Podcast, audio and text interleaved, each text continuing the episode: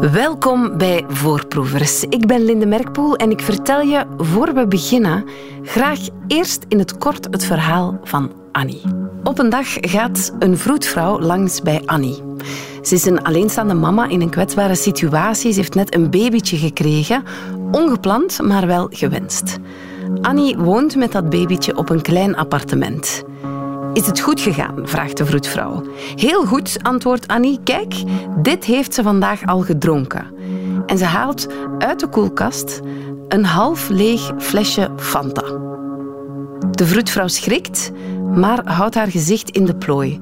Ze wil de mama geen slecht gevoel geven, maar dan legt ze geduldig uit dat kleine baby's nog geen Fanta drinken en hoe de mama dat de volgende keer wel beter aanpakt. Die vroedvrouw, dat is Elke. Ze vertelt je straks meer over haar boek Dagboek van een vroedvrouw. Voorproevers. Een vroedvrouw met een missie. Dat is Elke Notebaert. Ik weet dat al een tijdje, want eerlijk is eerlijk, Elke was ook mijn vroedvrouw toen ik zwanger was van mijn 2 dochters. Van zodra ik haar leerde kennen, wist ik, deze vrouw heeft iets te vertellen. Dus toen ik hoorde dat ze een boek ging uitbrengen, dacht ik, ah ja, natuurlijk. Het ligt hier naast mij en het heet Dagboek van een vroedvrouw. Dag Elke. Hallo. Jij bent bevallen van een boek. Ja, absoluut.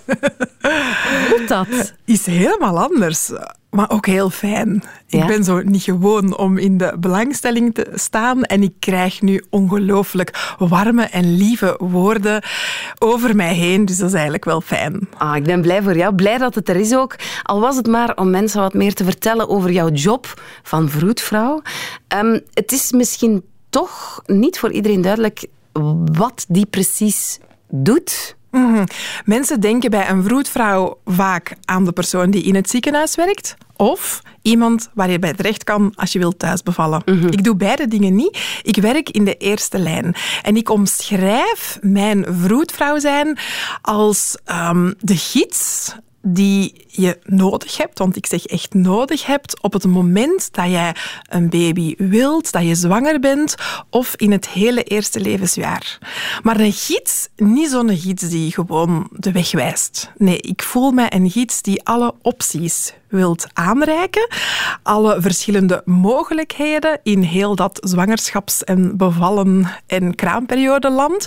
En zodat jij als mama, als koppel, een hele geïnformeerde keuze kan maken die bij jou past. Ja, ik dacht eigenlijk altijd, voor ik zelf ooit nood had aan een vroedvrouw, dat de vroedvrouw voor de baby was. Nee, dat is een heel groot misverstand. Ik ben ook vroedvrouw geworden voor de mama's. Die baby's, die zijn er natuurlijk wel bij, maar het zijn de vrouwen die zo'n grote transitie meemaken. En die transitie, dat heeft mij altijd gefascineerd. Ja, wanneer heb jij ooit beslist van, ah ja, dat is hetgene wat ik wil worden. Dat wordt mijn beroep. Ik was 15 jaar en mijn nichtjes waren geboren, een tweeling, en die lagen toen op de couveuse. En ik mocht mee gaan kijken. En ik zag hoe dat mijn tante, die had een keizersnede gehad, toch wel ervan aangedaan was. En ik vond dat ongelooflijk om te zien wat zij meemaakte. Dus het had met baby's te maken, maar dat was zo de eerste klik dat ik dacht, dat is misschien wel iets wat ik wil doen. En dan moest ik nog een hele tijd wachten, want je kan maar op je 18 dan gaan verder studeren. Dus ik wist het eigenlijk al heel lang. Ik heb nooit lang moeten nadenken.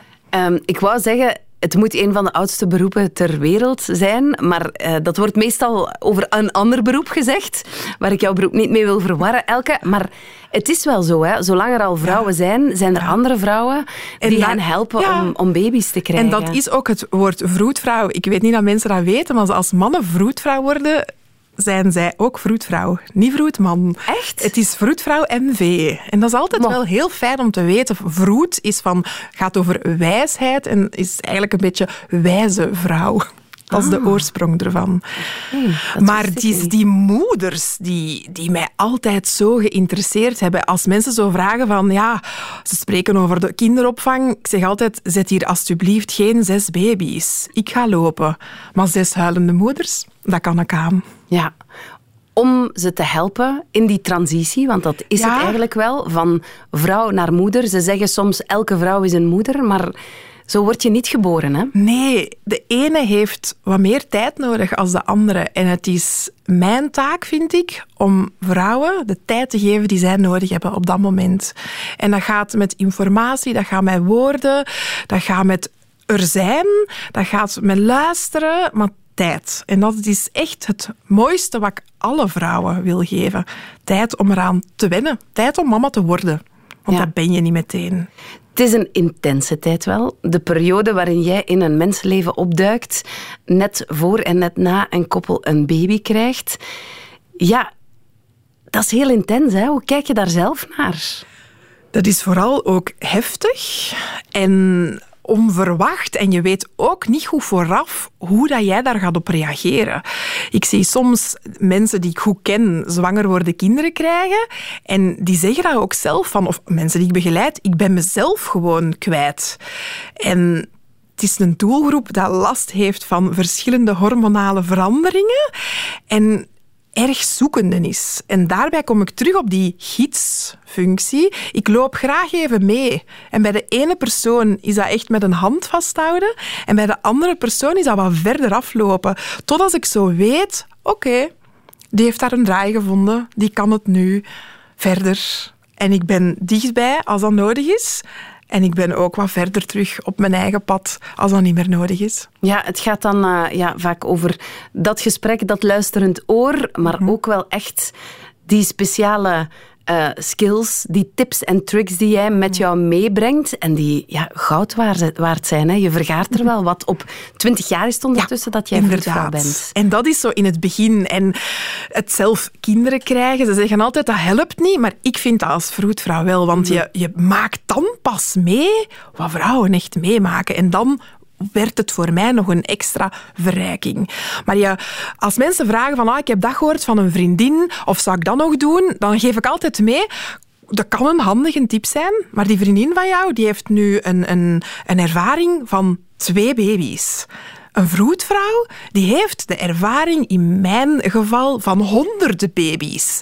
En daarbij komt toch nog eens een opleiding hierover. En wij proberen heel de totaalzorg op te nemen. We gaan medische checks doen, we gaan luisteren, we gaan emotionele begeleiding doen, psychologische begeleiding. Het is een heel omvattend pakket en je weet nooit vooraf wat gaat er komen. En dat is zo in mijn hoofd ook. Ik heb precies allemaal tabbladjes openstaan. Oké, welke kaart gaan ze hier vandaag trekken? Oké, het is de kaart van de aanbij. Oké, ik ga heel informatief de aanbijkaart, topkaart. Maar er komt ook de kaart van, ik ben eigenlijk niet zo blij dat ik zwanger ben. Of ik voel me niet goed, of wat heb ik nu gedaan? En daar dan op kunnen anticiperen, dat vraagt wel wat oefening. Wat bijzonder is, is dat op het moment dat jij in mensen hun leven opduikt, dat heel vaak er schaamte wegvalt of zo. Dat er façades wegvallen. Omdat mensen echt zo in een hele fragile fase zitten of zo. Jij ziet mensen letterlijk en figuurlijk ook vaak in hun blootje. Ja. En daar moet ik zelf als zorgverlener altijd over nadenken. Voor hun is dat de eerste keer om zich letterlijk en figuurlijk bijna bloot te geven. En voor ons is dat een automatisme. Ik denk daar ook niet over na. Dat is hier bloot. Totaal niet. Dat is hoe dat ik het zie. Ik zie in mijn werk, stel ik ook nooit mezelf vragen van, hoe zien die borsten eruit? Of hoe is dat? Nee, dat is een automatisme. En ik ga om zorgen te kunnen geven. En ik ga daar op een bepaalde, hele integere manier ook mee om mensen daarin te kunnen geruststellen ook. Gerust te stellen, maar wel te checken. Al is dat voor sommigen niet gemakkelijk. 20 jaar ervaring. Ja. Dat vroeg eigenlijk om een boek met al die ervaring die jij hebt opgedaan. Jouw boek is een boek geworden bommestevol verhalen die jouw pad hebben gekruist. Je hebt die neergeschreven samen met ghostwriter Nele Rijmen. Die heeft dat trouwens echt voortreffelijk gedaan. Die heeft duidelijk goed geluisterd naar jou. En uit jouw verhalen blijkt, vind ik, vooral jouw job is niet alleen maar babygeur en maneschijn. Nee, en dat is wat mensen mij nu ook vertellen. Het is heel intens. Ik kreeg de opmerking van... Elke, jij draagt wel veel. Ja. En ineens kwam dat binnen. Ja.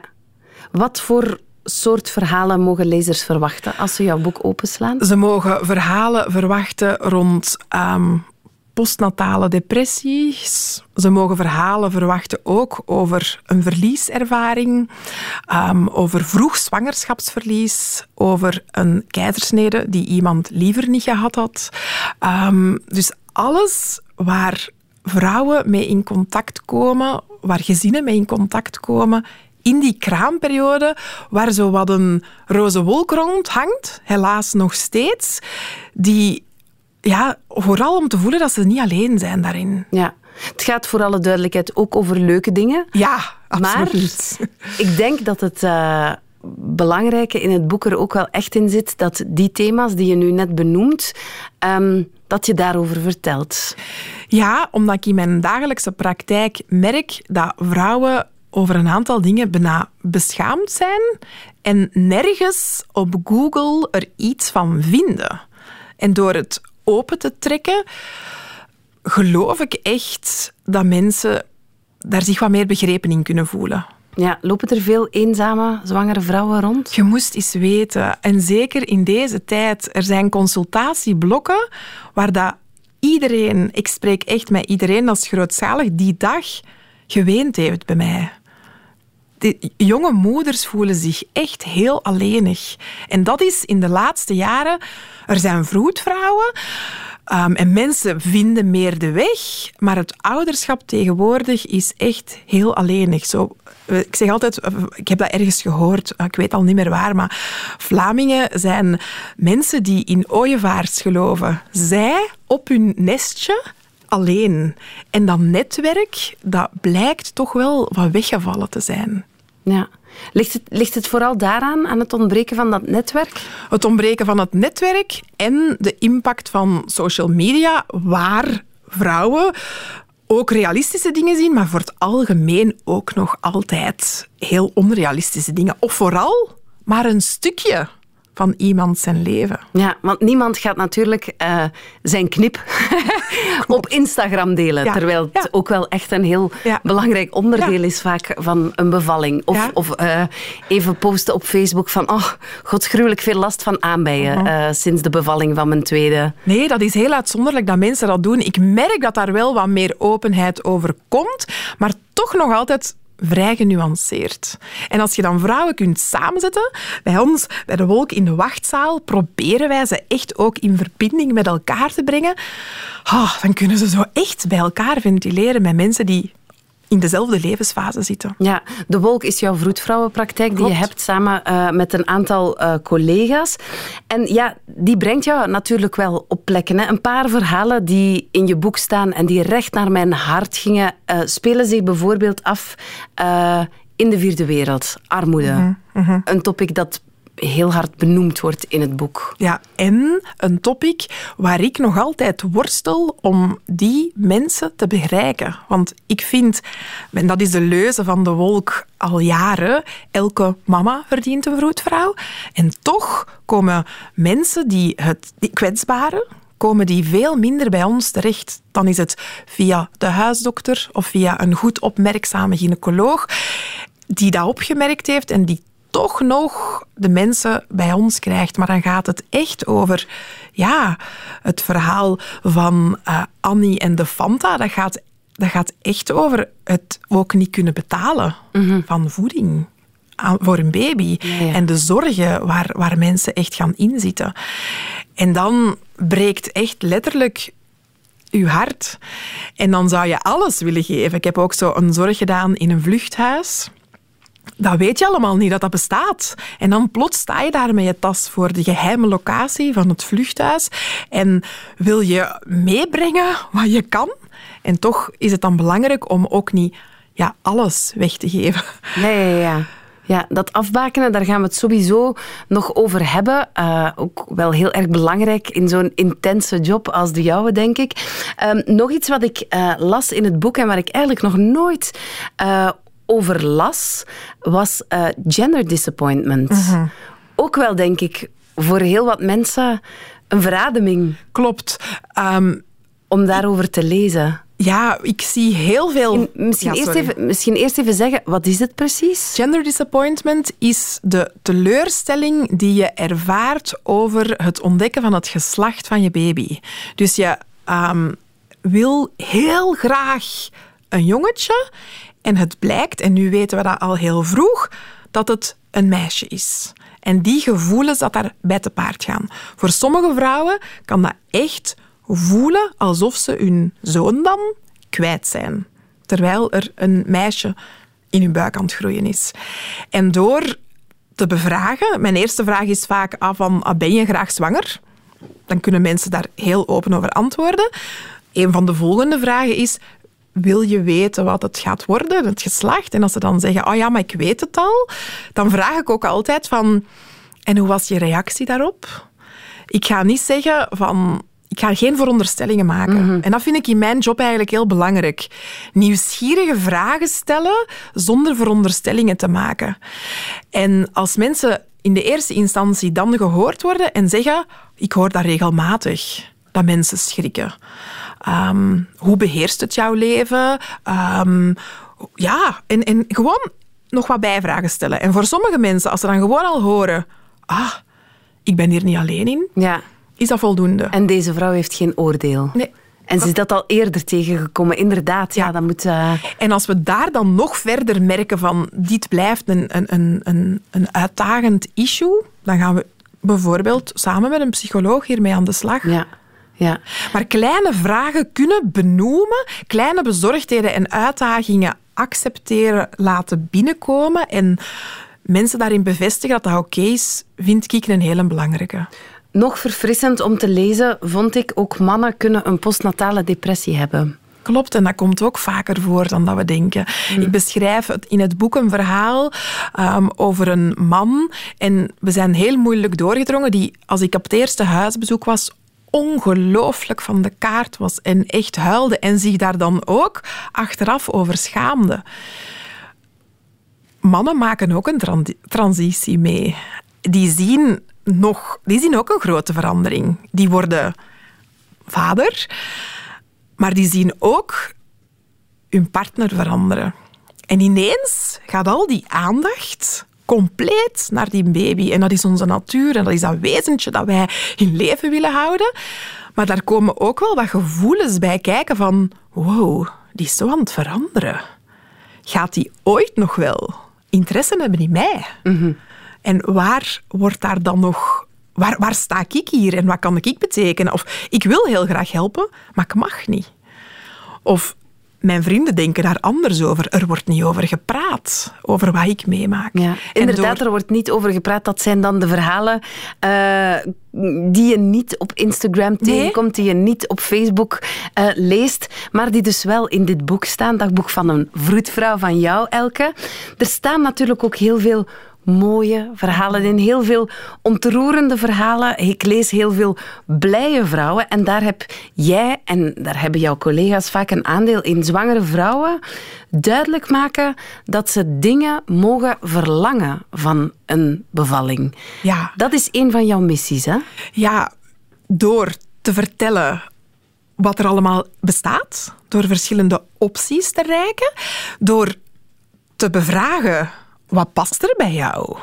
En door dan samen te zoeken naar een manier hoe het zou kunnen zijn. Ja. Zonder te weten, je kan niks plannen. Nee. Je kan het niet plannen, maar je kan wel wensen hebben. Je kan wensen hebben niet over ik wil hier kaarsen hebben, et cetera. Helemaal niet. Maar je kan wel wensen hebben hoe je behandeld wordt. Een kleine is bijvoorbeeld, ik vind dat heel fijn, zegt iemand, dat ik met mijn voornaam aangesproken word. Dat is zo persoonlijk. Ik zou dat heel fijn vinden dat ze mij heel veel uitleg geven op het moment van de bevalling. Of nee, ik wil liever dat ze er zijn, dat ze nabijheid bieden, maar ik moet niet te veel weten. Ja, ja. En ik wil natuurlijk bevallen, ja. Ik wil een epidurale, ik wil achteraf borstvoedingshulp krijgen of niet. En je kan die keuzes alleen maar maken als je goed geïnformeerd bent. En als je goed geïnformeerd bent en je kan die keuze dan maken, dan zie ik dat mensen achteraf veel minder een trauma-ervaring hebben na een bevalling. Omdat ik ook probeer voor te bereiden op wat als het anders loopt. Ja. Wat als wat jij nu wenst, dat dan niet kan? En wat is dan een haalbaar ander alternatief? Ja. En wat zou dan kunnen zorgen dat je op dat moment je wel op je gemak voelt? Ja, maar die wetenschap, om te weten, er zijn dingen die ik wel kan kiezen. Hè. Ik dacht eigenlijk vroeger altijd een bevalling, dat is als op een wilde pony stappen en je weet niet waar je uitkomt. Jij hebt mij wel geleerd dan, voor mij, je kan wel kiezen welke kleur de pony heeft. Of welk zadel je zal kiezen. Het brengt mij misschien redelijk naadloos bij de vraag, ja, je bent ondertussen 20 jaar bezig. Wat heb jij allemaal zien veranderen? Ik denk dat gegeven wat we nu net bespraken, namelijk dat je als bevallende moeder, dat je bepaalde dingen wel mag vragen. Ja, vroeger was het echt hoe dat ze het in het ziekenhuis zeiden, zo was het. Mm-hmm. En dat is een van de redenen dat ik daar toen ook vertrokken ben. Voor mij voelde dat als, je gaat in deze manier ermee bij of je stopt ermee. En ik heb heel snel mijn taak gezien in die eerste lijn om vrouwen te kunnen voorbereiden. Want ik geloof dat de impact bij de vrouwen ligt. Als wij als vroedvrouw gaan zwaaien naar directie en zeggen wij vinden dat het op deze manier zou beter zijn, dan komt er heel traag een verandering op gang. Maar als je de verandering gaat leggen bij de vrouwen, bij de koppels die een kind verwachten, die hun wensen durven uiten, dan kan daar niet anders als respons op komen. Ja, en komt daar respons op? Voel je verandering bij de ziekenhuizen? Ik werk ondertussen heel graag met een heel aantal artsen samen die daar ongelooflijk voor openstaan. En dat is wat ik in die 20 jaar heb zien veranderen. Toen ik afstudeerde, was ik best verdrietig. Ik leerde op school, een knip is niet nodig. En toch werd bijna iedereen toen geknipt. Door vrouwen mondig te maken van, oh, ik zou dat liever niet hebben, zijn daar echt wel zeer empathische artsen in meegegaan. En nu is dat gegeven bij ons in de regio ongelooflijk verminderd. Heb jij jezelf ook als vroedvrouw zien veranderen tegenover 20 jaar geleden? Ja, ik was vroeger heel categoriek in een aantal zaken, want zo worden wij natuurlijk als vroedvrouw wel opgeleid. Hè? Het belang van het natuurlijke, het belang van borstvoeding. Ik heb eigenlijk geleerd in die 20 jaar om wat belangrijk is voor die vrouw dat ik begeleid, om dat als eerste plaats te zetten. Dank je wel daarvoor. Als vrouw met een epidurale die geen borstvoeding heeft gegeven, liever. Bedankt daarvoor, Elke. Maar ik denk ook, en dat las ik zo als het tweede verhaal in jouw boek, het gaat natuurlijk de verhalen over jouw moeders die je begeleidt en de gezinnen die je begeleidt. Maar het gaat op een manier ook over jou. Hè? Mm-hmm. Want je hebt zo'n intense job. Je hebt zoveel verhalen die op jou afkomen. Je gaat daar tot op zekere hoogte wel echt ver in mee.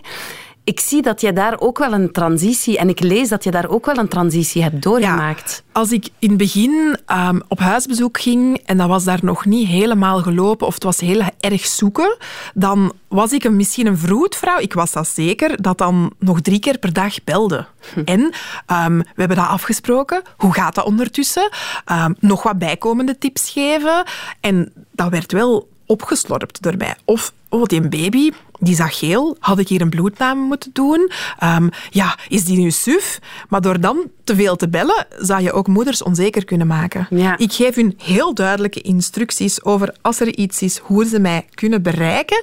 En ik heb nu het vertrouwen van, als ik niks hoor, dan is het in orde. En als er wel iets is, dan zullen ze mij wel bellen. Ja, je zou er je moeders onzeker door kunnen maken, maar je zou er zelf ook echt gewoon totaal crazy van kunnen worden. Hè? Ja, op een bepaald moment hebben wij ook tegenwoordig ben je op heel veel kanalen bereikbaar. Hè? Je hebt Instagram, je hebt Facebook Messenger, je hebt WhatsApp, je hebt de telefoon. En op al die kanalen komt er dan info binnen. Ik met mijn chaotische brein, dat is heel moeilijk om dan een richting te weten of iets niet te vergeten. Ja, en laten we eerlijk zijn, zwangere vrouwen en vrouwen die net bevallen zijn, die zien ze soms ook wel een beetje vliegen. Om niet te zeggen, die gaan soms een beetje koekoe. Dat klopt. Ik zou in staat geweest zijn om jou midden in de nacht wakker te bellen. Ook al weet ik, dit is haar privételefoon. Op dat moment bent zo obsessief bezig. Ja, dat is ook zo. Obsessief bezig met je baby. En in het begin deed ik dat dan ook. En ik was bereikbaar en met mijn heel vriendelijke vroedvrouwenstem. Maar daar, als je er 7 op 7 bent, dat gaat niet. Dat kan niemand. En daarom hebben wij een groepspraktijk, de wolk. En ik zeg tegen de mensen die ik begeleid, de wolk is er 7 op 7... maar ik niet meer. Ja. En dan begrijpen ze het heel mooi van. En wij kunnen onze wachten, wij kunnen die heel mooi verdelen. Onze weekends kunnen we verdelen. Ik heb, wat het grote verschil is, ik heb terug vrije tijd. Want ik ben heel lang alleen maar vroedvrouw geweest. En dat is fijn als je job je passie is, maar daar kun je in verliezen. En nu kan ik echt zeggen, ik ben ook gewoon terug Elke. Ja, vond ik toch ook wel echt een heel mooie en boeiende verhaallijn in het boek. Dus blij dat die er ook bij zit. Wil je met dit boek, Elke, een boodschap de wereld insturen? Ik merk nog altijd, als mensen zich zwanger zijn en op zoek zijn, dan gun ik elk koppel dat een baby verwacht, elke vrouw, gun ik die gids dat een vroedvrouw kan zijn. En ik merk dat nog heel veel vrouwen denken, ja, ga ik dat nodig hebben? Moet ik mij voorbereiden? Mm-hmm. Of dan zeggen ze, ik ga dat wel maar op mij laten afkomen. Ja, en die zijn er toch ook in het ziekenhuis? Die zijn er ook nog. Ja. Ja. Ik ga dat maar op mij laten afkomen. En ik moet altijd aan het voorbeeld denken, ik heb 3 kinderen die momenteel zelfs rijles aan het volgen zijn. Mm-hmm. Stel je voor dat we daar zouden zeggen, ja, dat rijgezaam, we gaan dat wat op ons laten afkomen. Nee, ik geloof in juiste informatie. En die vroedvrouw kan van in het begin iets helpen. Dus als de mission duidelijk mag zijn, is het voor mij. Want elke mama verdient een vroedvrouw. En ik merk dat heel veel... Hoe de mensen dat te weten komen...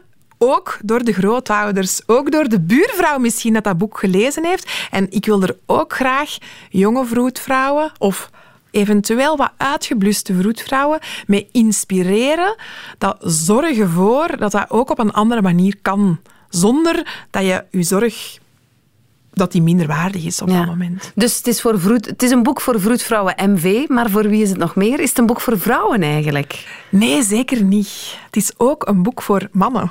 Ik heb daar een hele leuke anekdote voor. Ik had een gynaecoloog die mij enkele weken geleden belde. En ze zei, Elke, er zat een man in mijn wachtzaal. En ik zei haar, ja, dat gebeurt toch meer.